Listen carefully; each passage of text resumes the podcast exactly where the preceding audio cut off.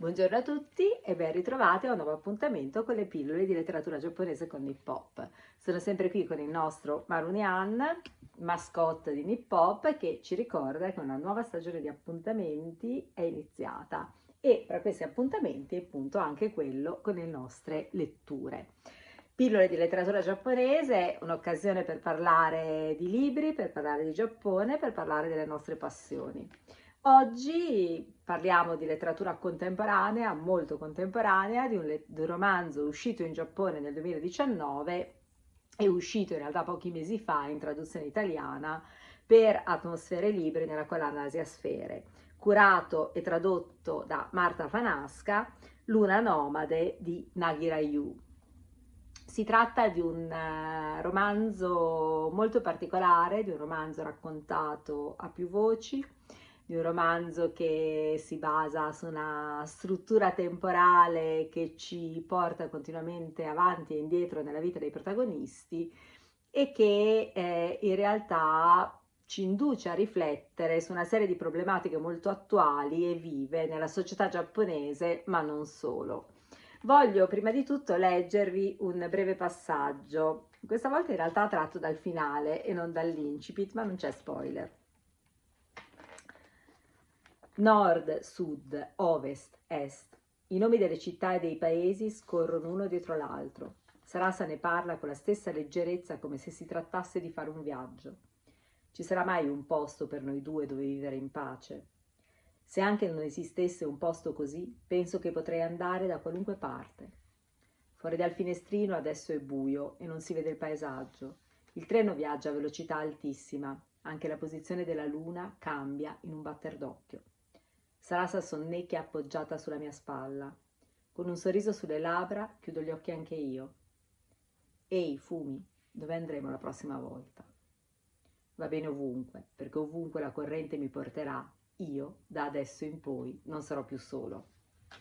Queste in realtà sono le parole di chiusura del romanzo che eh, racchiudono eh, tutto eh, in realtà il percorso della narrazione.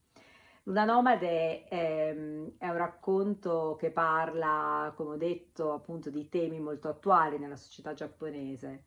Parla di famiglie, parla di violenza, sui minori soprattutto, parla del rapporto fra l'essere e l'apparire, fra ciò che è e ciò che appare, parla di famiglie disfunzionali, parla di modi alternativi e non convenzionali di costruire una famiglia, di essere insieme, parla di donne, parla della condizione femminile, ancora difficile nel Giappone contemporaneo, appunto, ma non solo.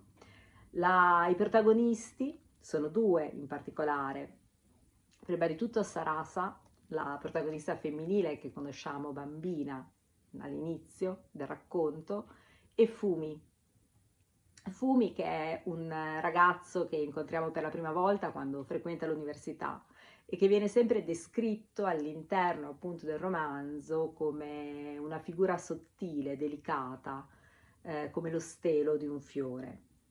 Eh, Sarasa è una bambina che fino a nove anni conduce una vita assolutamente felice con due genitori assolutamente fuori dagli schemi che l'abituano a ragionare e a vivere in termini non convenzionali ma che quando in realtà eh, questo mondo si spezza, viene invece affidata agli zii, agli zii che rappresentano per contro invece la famiglia tradizionale, sana per eccellenza. Ma all'interno di questa famiglia tradizionale sana, la piccola Sarasa in realtà si sente sola, si sente trascurata e soprattutto è vittima delle molestie da parte eh, del cuginetto adolescente. Non è spoiler, sono particolari che emergono già nelle prime pagine del romanzo. Fumi, viceversa, eh, giovane studente universitario appartenente a una famiglia molto benestante nella provincia e affetto da una disfunzione ormonale, lo comprendiamo, lo comprendiamo benissimo fin dall'inizio, che gli ha impedito di sviluppare eh, i caratteri sessuali secondari. Eh, in altri termini, non è in grado di avere rapporti sessuali con una donna e è cresciuto all'interno di una famiglia estremamente rigida, con una madre rigorosa che l'ha abituato a un rispetto ossessivo di norme eh, da lei decise e poi da lui in qualche modo assorbite, eh, un giovane uomo che si sente fallato, eh, difettoso, perché ha tradito le aspettative della famiglia e perché appunto conserva questo segreto.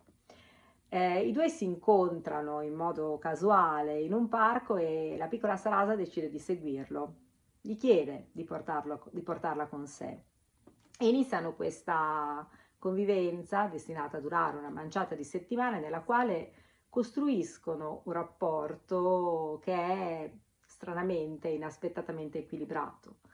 Um, Fumi si prende cura di Sarasa come nessuno si è mai più preso cura di, di lei dopo, eh, dopo, la mo- dopo, la morte del padre e um, la fuga della madre, quindi dopo il crollo della sua famiglia e eh, viceversa Sarasa insegna a Fumi la leggerezza, la trasgressione, eh, il piacere di uscire dalle regole, quindi di consumare i pasti eh, seduti sul pavimento come se fosse un picnic eh, nel salotto di casa, di guardare la televisione fino a tardi, eccetera, eccetera. Piccoli appunto trasgressioni, piccoli piaceri che Fumi non si è mai concesso. Ovviamente il rapporto fra Fumi e Sarasa è un rapporto che non può essere compreso dall'esterno eh, perché per l'esterno, e qui entra uno dei temi appunto del, del romanzo, ehm, che è quello del, della differenza fra ciò che è e ciò che appare appunto per l'esterno, il rapporto fra un giovane uomo e una bambina può essere soltanto il rapporto fra carnefice e vittima. Eh, Fumi verrà appunto arrestato, imprigionato, eccetera, eccetera. Ma ehm, in realtà è proprio in questo momento che si innesca poi tutta una serie di eventi che porteranno poi a un certo punto i due a ritrovarsi. Non vi voglio ovviamente raccontare tutta la trama perché vi invito a leggere appunto il romanzo che racconta questa storia eh, appunto a due voci e attraverso tutta una serie di flashback, eh, di ritorni, eh, di fughe verso il futuro. Per cui la storia alla fine l'ha riuscita a ricostruirla soltanto alla fine, eh, dopo aver messo insieme tutti i tasselli, i tasselli che peraltro appunto ripeto sono raccontati a due voci. E all'interno del racconto entrano ovviamente anche altri personaggi, altre figure che consentono appunto poi di dare corpo e voce a tutte queste tematiche che vi ho accennato.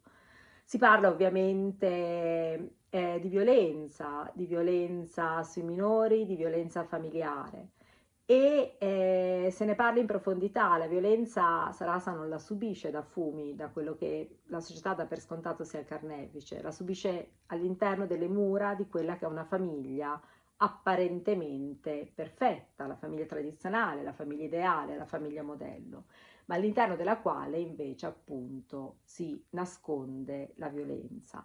Una violenza che è ovviamente ehm, nelle molestie, che Sarasa subisce dal cuginetto, ma che è anche nell'incapacità dei suoi zii, dei genitori adottivi, di vederla, di comprenderla, di dedicarle un'attenzione reale.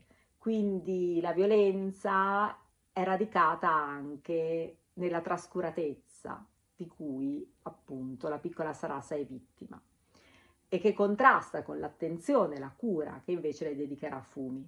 Ma si parla anche di famiglie alternative, il rapporto che Fumi e Sarasa costruiscono è un rapporto che non rientra in nessuno schema convenzionale, eh, ma pure è un rapporto più saldo di supporto, di affetto, di sostegno reciproco che appunto si rivelerà poi duraturo eh, nel tempo. Altre figure poi si aggiungeranno ma si parla anche di donne, delle difficoltà delle donne. Sarasa adulta vive con un uomo che in realtà apparentemente incarna il modello della mascolinità ideale e che invece si rivela debole, possessivo, violento. Quindi di nuovo la violenza familiare, questa volta non sui minori ma sulla compagna. Eh, per la legge giapponese la violenza familiare è quella che si subisce da una qualunque figura con cui si abbia un rapporto continuativo e intimo, quindi un marito, ma anche un amante, un compagno. Ehm, ma agli occhi della società invece Rio rappresenta il partner ideale, la realtà è ben diversa. E quello che Nagirayu mette in evidenza nel romanzo è come per le donne sia molto difficile in realtà denunciare, sia molto difficile essere ascoltate, sia molto difficile anche nel Giappone contemporaneo, come ho detto il romanzo del 2019, uscire dal cerchio eh, appunto della violenza, nonostante la legge ma si parla anche della condizione lavorativa delle donne. In Giappone ormai è molto elevata la percentuale delle donne che lavorano, ma al di là degli slogan vuoti e dei proclami appunto dei governi che si sono succeduti negli ultimi anni in Giappone, in particolar modo la Womenomics di Abe, in realtà le donne nel mondo del lavoro ancora non hanno le stesse opportunità degli uomini. È vero, molte donne lavorano, ma la maggior parte di loro lavora con lavori part-time, che come viene in realtà presentato all'interno del romanzo, eh, escludono le donne da tutta una serie di tutele, assicurazioni, garanzie, eccetera, e anche la possibilità, per esempio, di affittare una casa, ancor meno di acquistare una casa, senza avere un uomo con un lavoro fisso, full time e non part time, che garantisca per loro. Quindi eh, diciamo anche questa apertura del mondo del lavoro, questa presenza, questa attività delle donne nel mondo del lavoro non è ancora in grado tuttavia di garantire loro la reale indipendenza. Si parla di famiglia, appunto, come abbiamo già detto, si parla, eh, come abbiamo già detto, di gap fra reale e immaginario, fra quello che è la realtà e quelle che sono le aspettative, fra quello che accade e quello che la società vuole vedere. E si parla anche del ruolo dei media e del ruolo di internet perché in realtà eh, gli adulti, Sarasima, Sarasa scusatemi, e Fumi, in realtà eh, saranno ancora tormentati da un video girato durante l'arresto di Fumi, nel momento in cui viene separato dalla piccola Sarasa, che diventerà virale sul web e continuerà a essere virale anche negli anni e nei decenni successivi. Quindi continuerà a rappresentare comunque una minaccia, a costringere in qualche modo a una vita nomade i nostri protagonisti, anche quando ormai sono diventati adulti e di fronte alla legge non, si, non sono più colpevoli di nessun reato. Un tema che ovviamente è molto attuale eh, nella nostra realtà, nella nostra attualità, non solo in Giappone, ma anche fuori dal Giappone, un tema che ha a vedere con la tutela comunque di quelli che sono i diritti e la privacy dei minori sul web, ma anche appunto degli adulti. Un romanzo eh, interessante quindi che ci pone di fronte a tutta una serie di problemi, un romanzo che rappresenta una punta di svolta nella carriera comunque dell'autrice Nagira Yu che arriva dal mondo del boys love e che invece con questo romanzo esplora una realtà completamente diversa. Eh, anche se i legami appunto con il mondo del boys love ci sono e sottolineano proprio l'evoluzione del percorso di Nagira Yu come Marta Fanasca spiega molto bene nella sua interessante postfazione. È un romanzo che vi consiglio assolutamente di leggere perché al di là di tutte le cose che vi ho detto e appunto degli spunti di riflessione che ci offre, è un romanzo che cattura in questa narrazione a due voci e in questa costruzione appunto di una storia che avviene sommando e incastrando un tassello dopo l'altro. Quindi Luna Nomade, Nagirayu, a cura e tradotto da Marta Fanasca, Atmosfere Libri, collana Asiasfere. Buone letture a tutte e arrivederci alla prossima pillola.